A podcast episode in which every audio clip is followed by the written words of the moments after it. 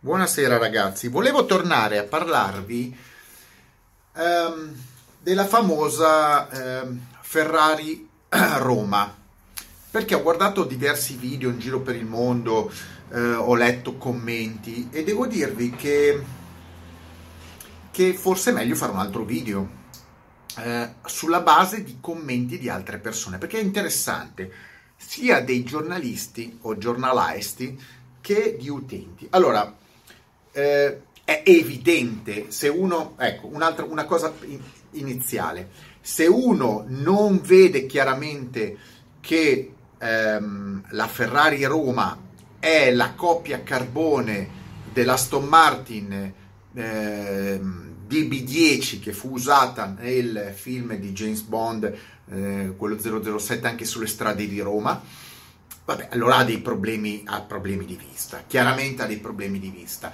Eh, uno mi dirà, eh, ma no, i fari sono leggermente... Guardate, la, la Aston Martin sta alla nuova Ferrari Roma come la, la Fiat Panda, anzi la Marbella sta alla Fiat Panda, insomma, o viceversa, vedete un po' voi.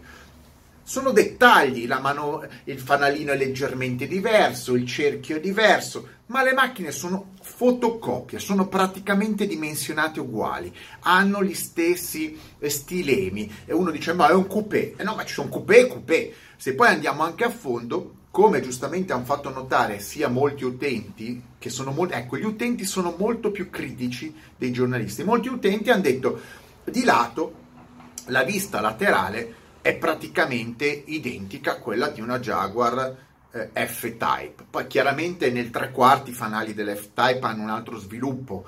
Eh, qualcuno ha detto che il posteriore ricorda quello della, ehm, di come scende, ricorda quello della Mercedes MG AMG GT. Ci può essere, però diciamo che è veramente la copia carbone eh, della Aston Martin eh, AM10. Adesso, adesso. Eh, la cosa che non, che, che non mi preoccupa tanto è, voglio dire, il giudizio delle persone, il giudizio degli utenti, che intanto non la compreranno mai, la maggior parte di chi commenta, ma anch'io non la comprerei, cioè chi si compra quella macchina se va, va oltre, non gli interessa neanche che sia uguale all'Aston, compra l'ultimo giocattolo Ferrari, quindi non si pone il problema. Sono menate ovviamente da commentatori da Facebook, da forum, da bar.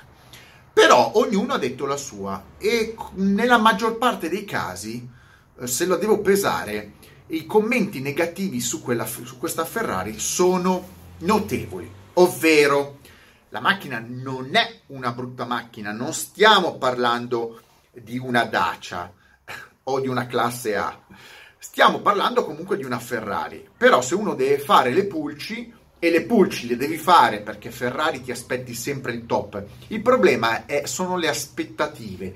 Quando Ferrari, quando la Ferrari fa una macchina, deve essere over the top.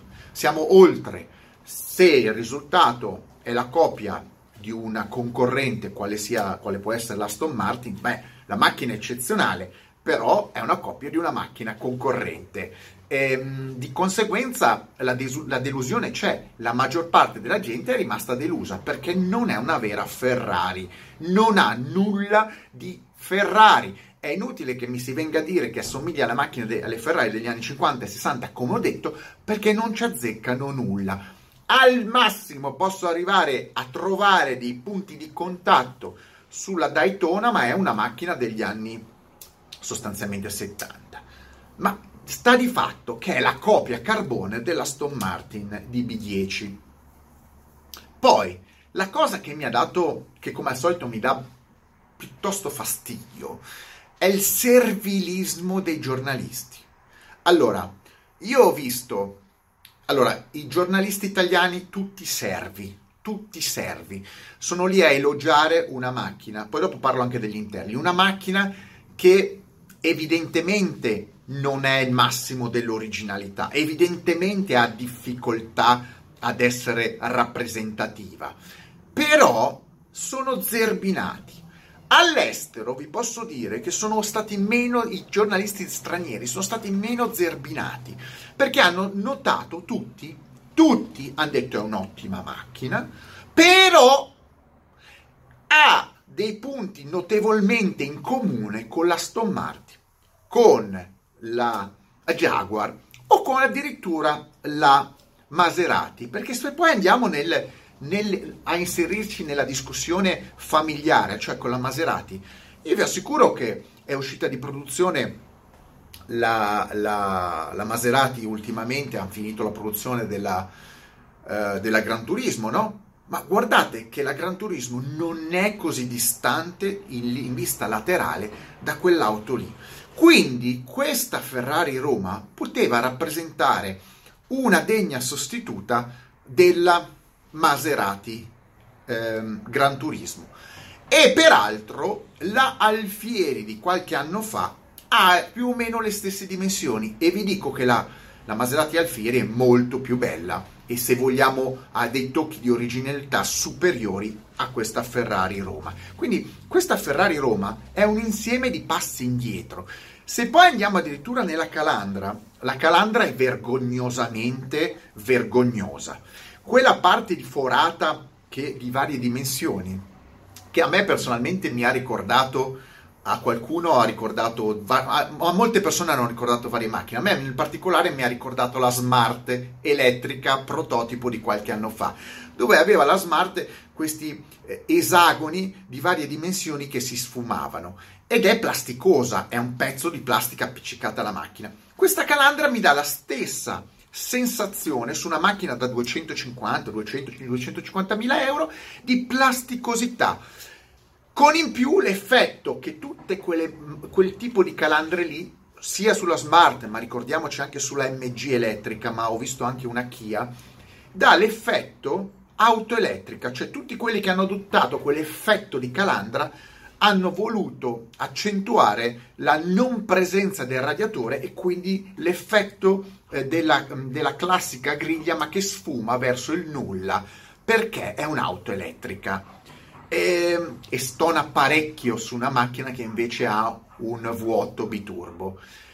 Se poi andiamo all'interno, io continuo a dirlo, l'interno, e lo hanno detto molti, soprattutto gli inglesi, hanno notato l'impostazione della plancia stile McLaren, con quel pad centrale infilato in quell'effetto ehm, doppia, doppio abitacolo con la console che scende. Insomma, una cosa già vista sulle McLaren. E non è Aston Martin, ma è ben presente sulle McLaren, sulla 6, eh, sulla 720, sulla 6, cos'era la 6, la 650, anche insomma un po' di McLaren. E l'hanno notato moltissimo gli inglesi. Gli inglesi hanno notato esattamente quello che ho notato io, perché conoscono le auto, ovvero l'esterno è molto Aston, e l'ho detto, e l'interno è molto McLaren.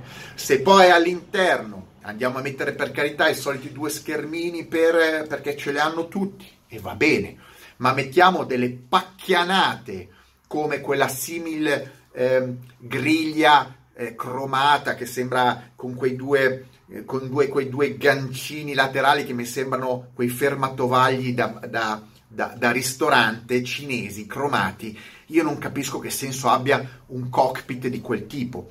Eh, simulare una griglia che non c'è perché è tutta double clutch la macchina per far ricordare che lì c'era un cambio, non mettercelo, perché così è una, è una cazzata. Mettere una eh, griglia finta senza la leva, senza la leva, ti fa dire guarda che lì ci doveva essere una leva e invece non c'è, ti attacchiamo una cinesata per ricordarti che lì ci sarebbe dovuta essere e invece hai due belle padellone grossi come due piatti di, per la pizza, accontentati dei piatti della pizza. Cioè, io quando, quando, analizzo una macchina, io le peso queste cose perché sono un osservatore, sono uno che guarda macchine tutti i giorni, io ho una disfunzione, noto le macchine, noto i dettagli, noto i particolari e le conosco.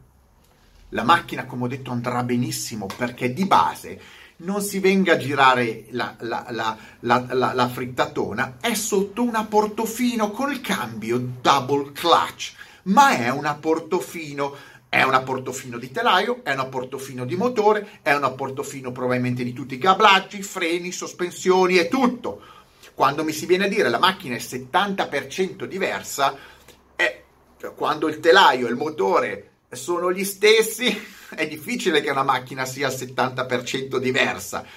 È una forzatura. Se poi mi si mette l'elenco dei pezzi e mi si paragona un pulsantino al motore, cioè uno vale uno, un pulsantino vale un motore, va bene, ma un'auto non è uno vale uno, un motore o un telaio, una sospensione non vale un pulsantino, quindi mi sembra un po' una supercazzola per inesperti o per giornalisti.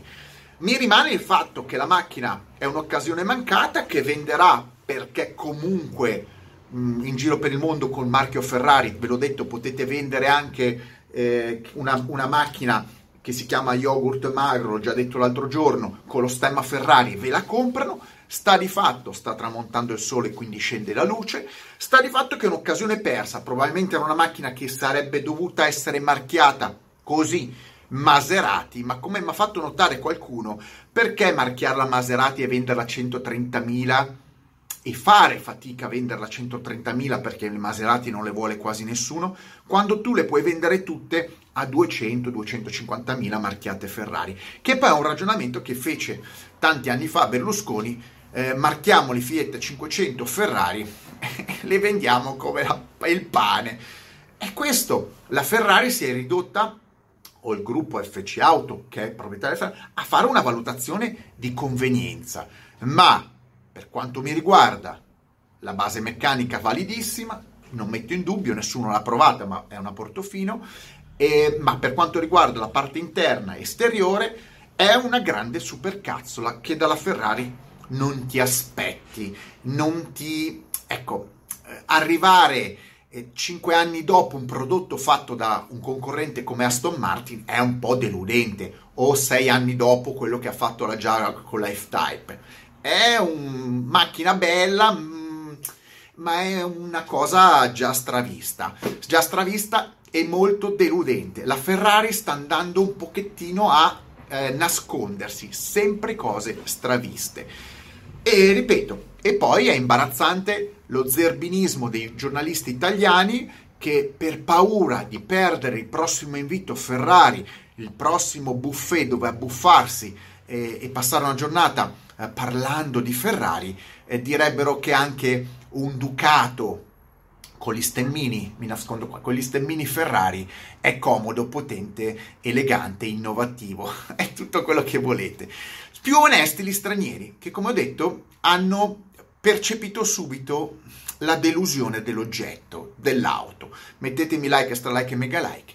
Il discorso è finito. Mi sembra evidente che dal punto di vista commerciale sarà un successo, ma dal punto di vista di immagine è un bel colpo a vuoto per la Ferrari. Forse dovrebbe limitarsi a non voler presentare a tutti i costi 5 modelli in un anno ecco, ne facesse due all'anno, che sono già tanti, ma fatti bene, che degli altri tre ce ne potremmo fregare altamente. Non servono cinque nuove Ferrari all'anno, magari dovrebbero fare le Alfa Romeo invece delle Ferrari. Ciao!